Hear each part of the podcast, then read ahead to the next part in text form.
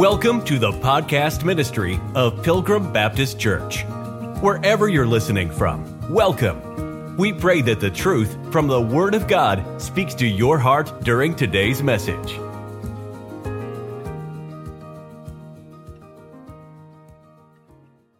And the Bible says in the first verse, furthermore, then we beseech you, brethren, and exhort you by the Lord Jesus, that as ye have received of us how ye ought to walk and to please God, so you would abound more and more, for you know what commandments we gave you by the Lord Jesus.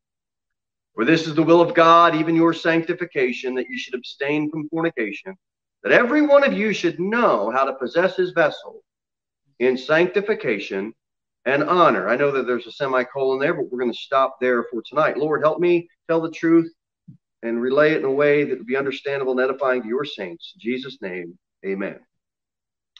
Exhortations, those are important. Sometimes we get so focused on knowing doctrine and having our doctrine right that we lose focus on how to live. And that is why these things are in the Bible, because we forget we should live right, not just know doctrine. Both are important. But right now, Paul, under Holy Spirit inspiration, is stressing the importance of living a pure life. Verse 1 Furthermore, then. Furthermore is used one of only three times in the New Testament. This is important because when he starts chapter number four, he says, furthermore, in, in other words, in addition to what I've already told you, furthermore, there now is some more important matter and some more meat that I need. I need to go beyond of what I already said, and now furthermore. Here is what still remains to be said. Before I close out my arguments, look, Furthermore, there's more stuff. It's then it says, We beseech you. To beseech means to call upon. And then it says, We beseech you, brethren, and exhort you. Exhort is to urge, it's to advise, and sometimes it's advising by arguments. We're going to argue that you take a good course of action rather than a bad course of action, right? That's an exhortation. Uh, we're going to exhort you to good conduct. We're going to exhort you to a good deed. How many of us can use some exhortation? Amen. We all can, right? Sometimes we never really thinking about doing the good deed or doing the fill in the blank until somebody comes along and exhorts us and says, "Hey, let me let me help you a little bit." So it says, "Furthermore, we beseech you, brethren, and exhort you by the Lord Jesus. It's not by Paul's authority. And it shouldn't be from our own authority. It's the authority of the Lord Jesus Christ. Then it says that as you have received of us, they were taught many, many things by Paul. Furthermore, then we beseech you, brethren, and exhort you by the Lord Jesus that as ye have received of us, here it is, how ye ought to walk. Let's get Romans chapter 6. How ye ought to walk. That is how you as a Christian should live your life. And this walk, this Christian walk, this is the journey of the Christian pilgrim. This is how you ought to walk, how you ought to live your life. Romans chapter 6. Look at verse 4, if you would, with me. Therefore, we are buried with him by baptism unto death, that like as Christ was raised up from the dead by the glory of the Father, even so we also should walk in newness of life. How new is your life after you get saved? Well, I'm telling you, it's brand, it's brand new. it's better than if your transmission blows in your truck and you get a brand new transmission in. It's it's kind of like that, but a thousand times better. You get a new life. You say, but I like my life. Think about that. Think about that. What do you like about it? Without Jesus Christ, You need a new life to get eternal life. Now go over to Romans 8. There is therefore now no condemnation to them which are in Christ Jesus, who walk not after the flesh, but after the Spirit. Two things. He that believeth not is condemned already. You knock on someone's door, you give somebody a gospel tract, and they don't know the Lord Jesus Christ as their Savior. You didn't show up, and all of a sudden they're condemned. They've been condemned already. That person trusts Christ. That, that person calls out to the Lord and trusts Jesus Christ and gets saved and is born again. No matter how you try to insert condemnation into life now, you can't because they are not condemned anymore. That's why it says, no condemnation to them which are in Christ. Now, watch. Who walk not after the flesh, and this is the confusion. How in the world, how in the world can that person be a Christian when they walk and live their life like that? Have you asked yourself that question before? Christians don't always walk in the Spirit, but they should. God tells us after the Spirit, after the Spirit, not after the flesh. When you get saved, you somehow get removed from your flesh?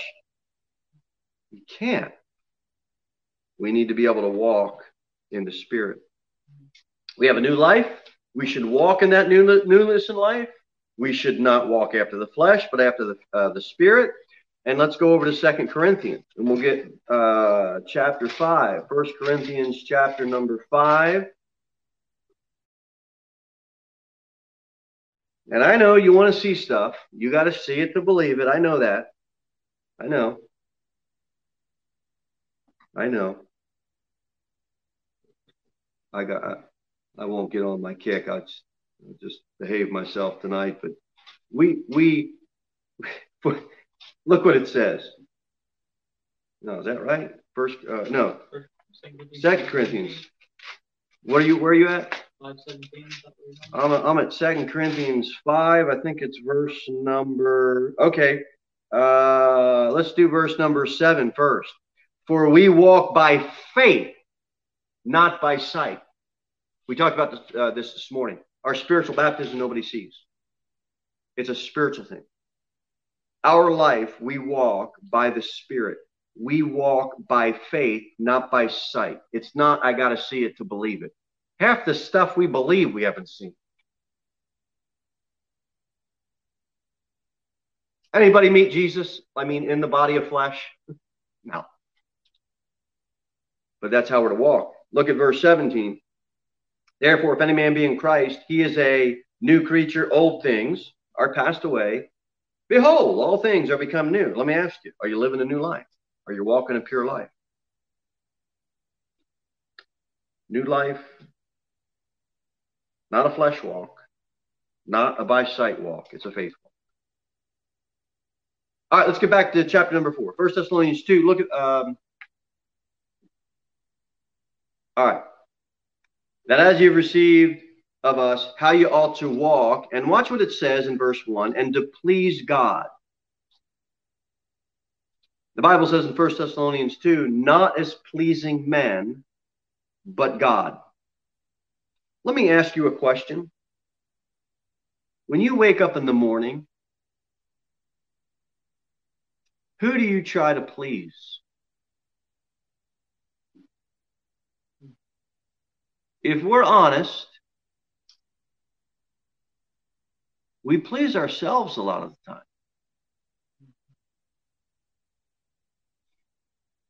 These people that are working in the healthcare industry right now, they're not pleasing themselves. They're trying to please others and care for others.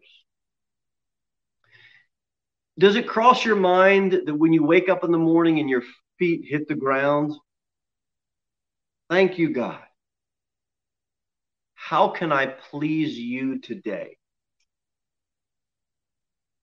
We care for ourselves, we should. But this idea of this new life is about pleasing God. Galatians 1:10 says, for, now, for do I now persuade men or God? Or do I seek to please men? For if I yet pleased men, I should not be the servant of Christ. You young people need to pay attention because this is important.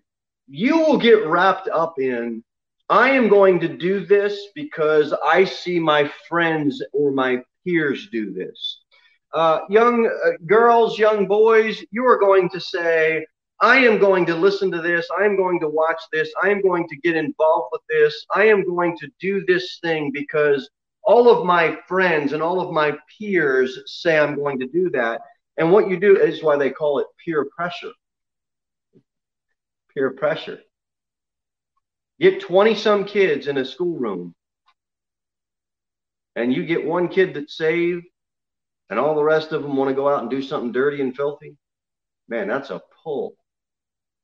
That's a pull. You know who I'm banking on? You know who I'm banking on? The 19 kids that want to go do something filthy. They're going to win out that kid that's saved. He just does not have the power to battle his flesh and say no. Now, he could. Not saying it's impossible. You young people, this is why you have parents this is why you have pastors. This is why have, there's youth pastors. There's leaders in churches. There's uh, there's good teachers. All of that because the battle is real. Who do you want to serve? If I asked you that question on a test, every single person would give me the right answer. Except you took the test on Thursday and now Friday night comes around you ain't going to live how the answer you gave on the test. You just know, well, look, I know if I want to get an A, this is how I answer. Look, I know if I want to go out, this is what I'm have to come like that. Come on. Who are we going to serve? That's the heart of the matter. Colossians 1.10 says that you may walk worthy of the Lord unto all pleasing.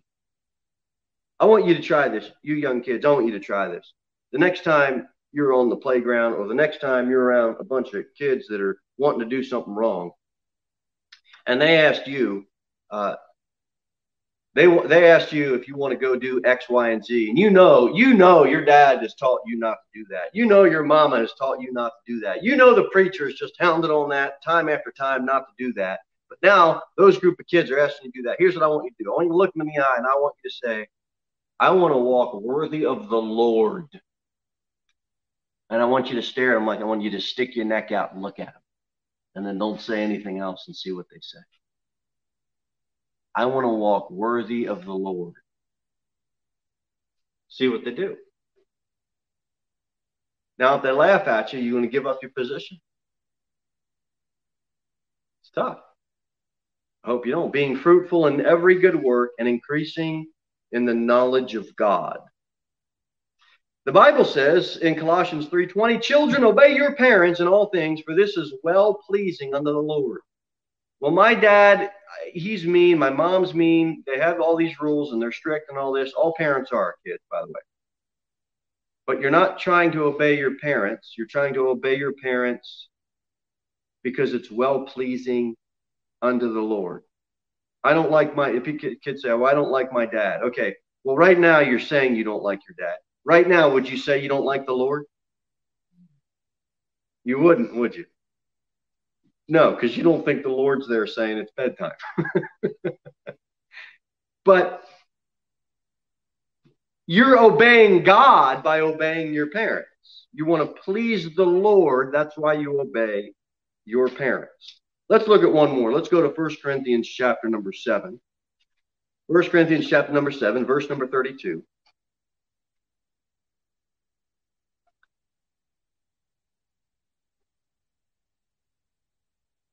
But I would have you without carefulness. He that is unmarried careth for the things that belong to the Lord, how he may, watch this, please the Lord.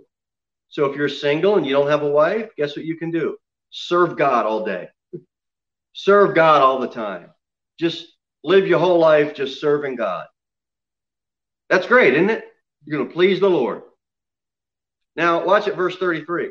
But he that is married careth for the things that are of the world, how he may please his wife. As soon as you get married, life changes. I'm going to go out all night and, and I'm going to I'm going to street I'm going to street preach for an hour downtown Nashville, and then I'm going to go down. Uh, well, guess what? That might work now, but that ain't going to work every weekend when you're married. Why? Because you have a wife and you need to be able to please her. That's called caring for your wife that God gave you. The Bible says there is a difference also between a wife and a virgin. The unmarried woman careth for the things of the Lord. She's unmarried. Serve God. That she may be both, that she may be holy, both in body and in spirit. But she that is married careth for the things of the world, how she may please her husband. When you get married, if you're not married, pay attention. If you when you do get married, you become one flesh. So you have to, if you want to obey God and please God, figure out a way how to please your wife, young man. And you would have to, young lady, figure out a way to please your husband. Well, that's tough. But you're one flesh. If you love the Lord and you want to please Him, you're going to try to please that other person. A lot of walking a pure life and an honorable life is trying to get the focus off of yourself and trying to think about pleasing the Lord and how that's going to work out. All right, First uh, Thessalonians. Let's get back to chapter four. Let's see if we can't move move along. It finishes out in the first verse. So you would abound more and more. Uh, you want to live life more fully? Let's produce some fruit. Your life should be able to pr- produce Christian fruit. Verse number two, look what it says. For you know what commandments we gave you by the Lord Jesus. You know this. He says, Look, you've heard it before. I've been over it with you guys. What commandments we gave you by the Lord Jesus is given by the Lord. It's not your parents telling you what to do. It's not your boss telling you what to do. Do you obey your parents, young people? I tried to when I was a kid. Didn't do such a hot job. Uh, when you get a job, are you going to go and tell the boss what you want to do, or are you going to listen to what the boss tells you to do? You're going, you're going to listen to the boss, right? Well, God created you. You love God. You love the Lord. When you see something in the Bible and he says, don't do that, but do this, why do you kick the pricks? Why do you bow up? Why do you get, I don't want to do that? Because we want to please yourself. That's why. We should live to please the Lord. They're give, the commandments given by Lord Jesus. The Bible says, Ye are my friends if you do whatsoever I command you. What does the Lord say? He says, Go. What do you do? Go. He says, Follow. You're going to go follow. He says, Come. All right, come on. This love of God that we keep his commandments. His commandments are not. Oh, these kids, you know, their dad tells them to do something, and they're like, oh, mumble, mumble, grumble, grumble, grumble, mumble, mumble, grumble, grumble, grumble. Do I have to do this? Grumble, grumble, mumble, grumble, grumble. Oh, I have to do it. Grumble, grumble, mumble, grumble. But you made your bed. you did make your bed, didn't you? Good for you, little chipper. Good for you. You made your bed but you whined and you complained and you kicked and you bucked and you bowed up the whole time. And God says something in His Word, and this was Christians do: mumble, mumble, grumble, grumble. Do I have to do that? Isn't that legalism? Do I have to really listen? Great, you went to church. Great. But you kicked at the pricks, you bowed up, you got all bent out of shape, you were huffing and puffing, you were mumbling and grumbling, and your heart was about as far from God as it could be but you went to church. I'm telling you, this newness of life thing, this pleasing the Lord thing, it's more than just checking stuff off in a box. Let's look at verse 3.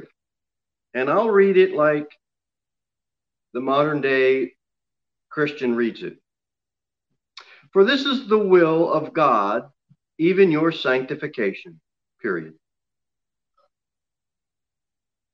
As if it's saying, For this is the will of God, even your sanctification. Except when you read the verse, it says, For this is the will of God, comma, even your sanctification, comma, that you should abstain from fornication.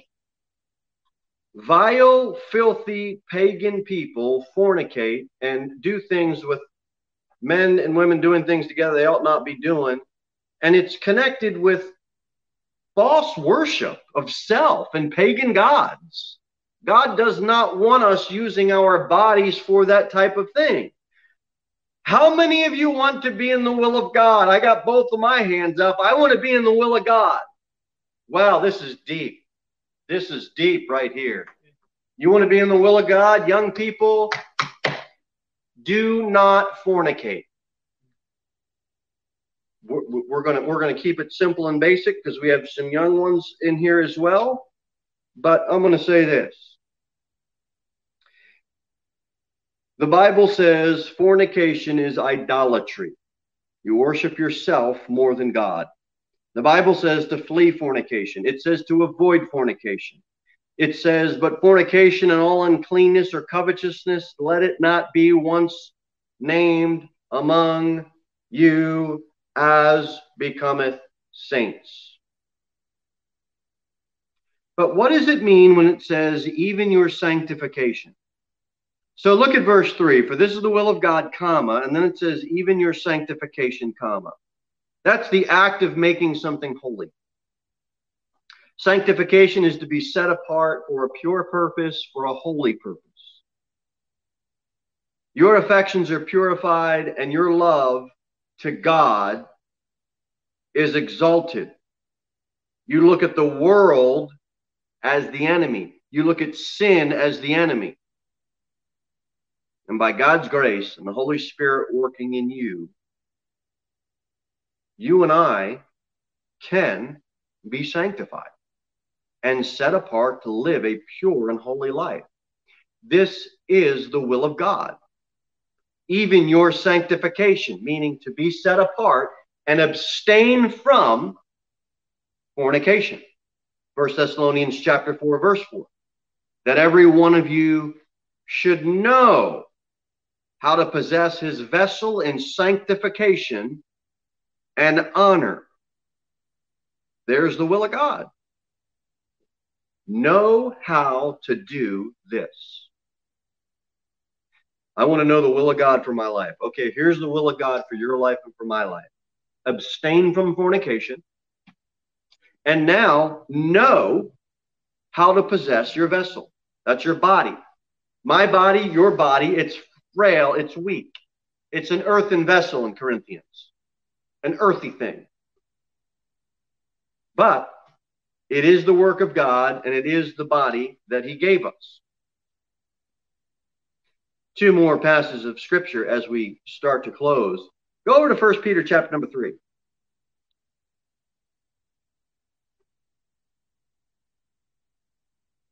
Our vessels are weak. Our flesh is dying The wages of sin is death. And our bodies aren't really living in the sense of they're really dying. I mean, each day we're getting closer to our bodies of flesh being dead. So our flesh, that vessel that we live in, is weak. The Bible says in First Peter chapter 3, verse 7, likewise ye husbands,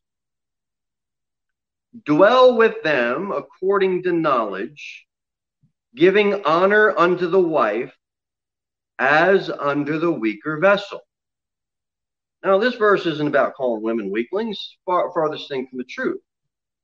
Uh, this is to recognize, gentlemen, that when you get married, your wife is frail.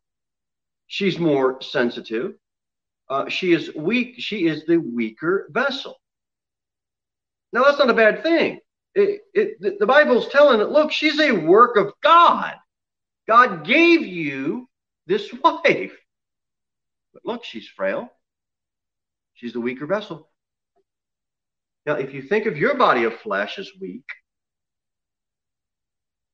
because you've gotten into sin, I've gotten into sin, We all get into sin. Why? Because our flesh is weak. Well, when you get married, now you're one flesh. You better honor her, understand that she's frail, understand that she is the work of God, as unto the weaker vessel, and as being heirs together of the grace of life. That's pretty good. That's pretty good. We need to realize that we are weak and we need help. Um, let's finish out verse number four in First Corinthians chapter number four. It says that every one of you should know how to possess his vessel in sanctification and honor. You know who you and I are employed by by Christians? God, to do his work for his glory. We have a high purpose, a high net worth, a pure value to be used by God. And he can use us and he will use us. We yield to him. We know what is honorable. We know what is clean. We know what is holy and pure and righteous. We can get the doctrine, but can we can we live our lives that way? The Christian life is supposed to be an honorable life. But there are far, far too many times, or opportunities rather, to sneak away and do something that isn't clean. Young people all the time are duped because there's this allure to pull away and get away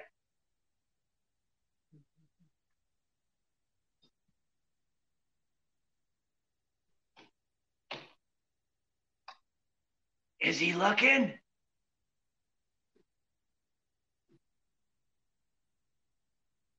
Okay, now, now, there's always the pure or the pull to sneak away and get away to do something that isn't honorable, that is dirty.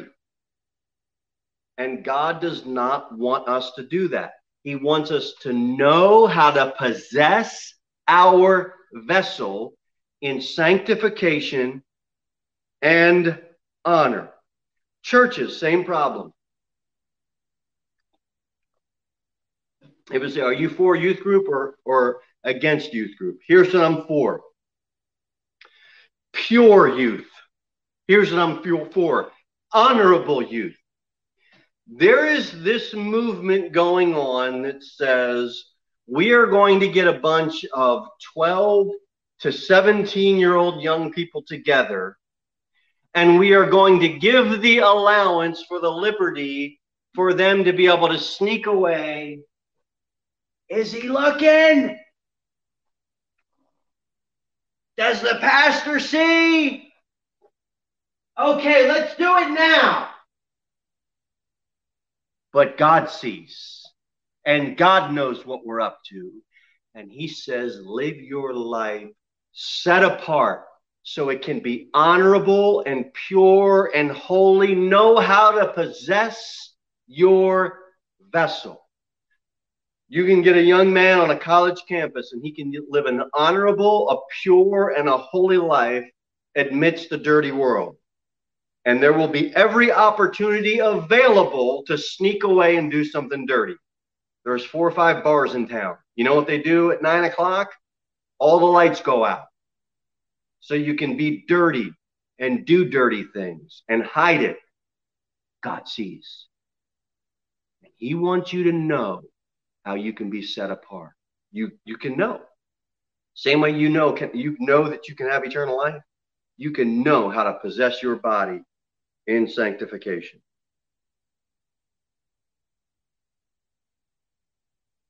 Last verse, First Corinthians. First Corinthians chapter number six. We'll finish with this. Verse number 13.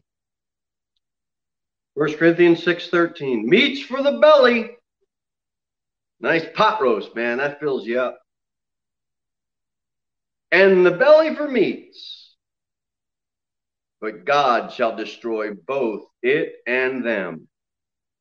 Now, the body is not for fornication, but for the Lord, and the Lord for the body.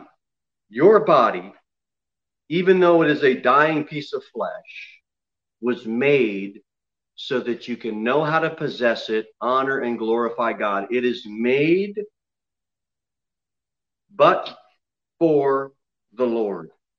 You can use it to serve Him and have a pure, holy, set apart, sanctified life. Yes, even amidst the filth of this junky, dirty, filthy world, you can. You really can. If we believe God enough to want to live and believe His word. Thank you for listening to the podcast ministry of Pilgrim Baptist Church. We look forward to seeing you in the next episode. In the meantime, you can sign up for our email newsletter at www.pilgrimbaptist.church.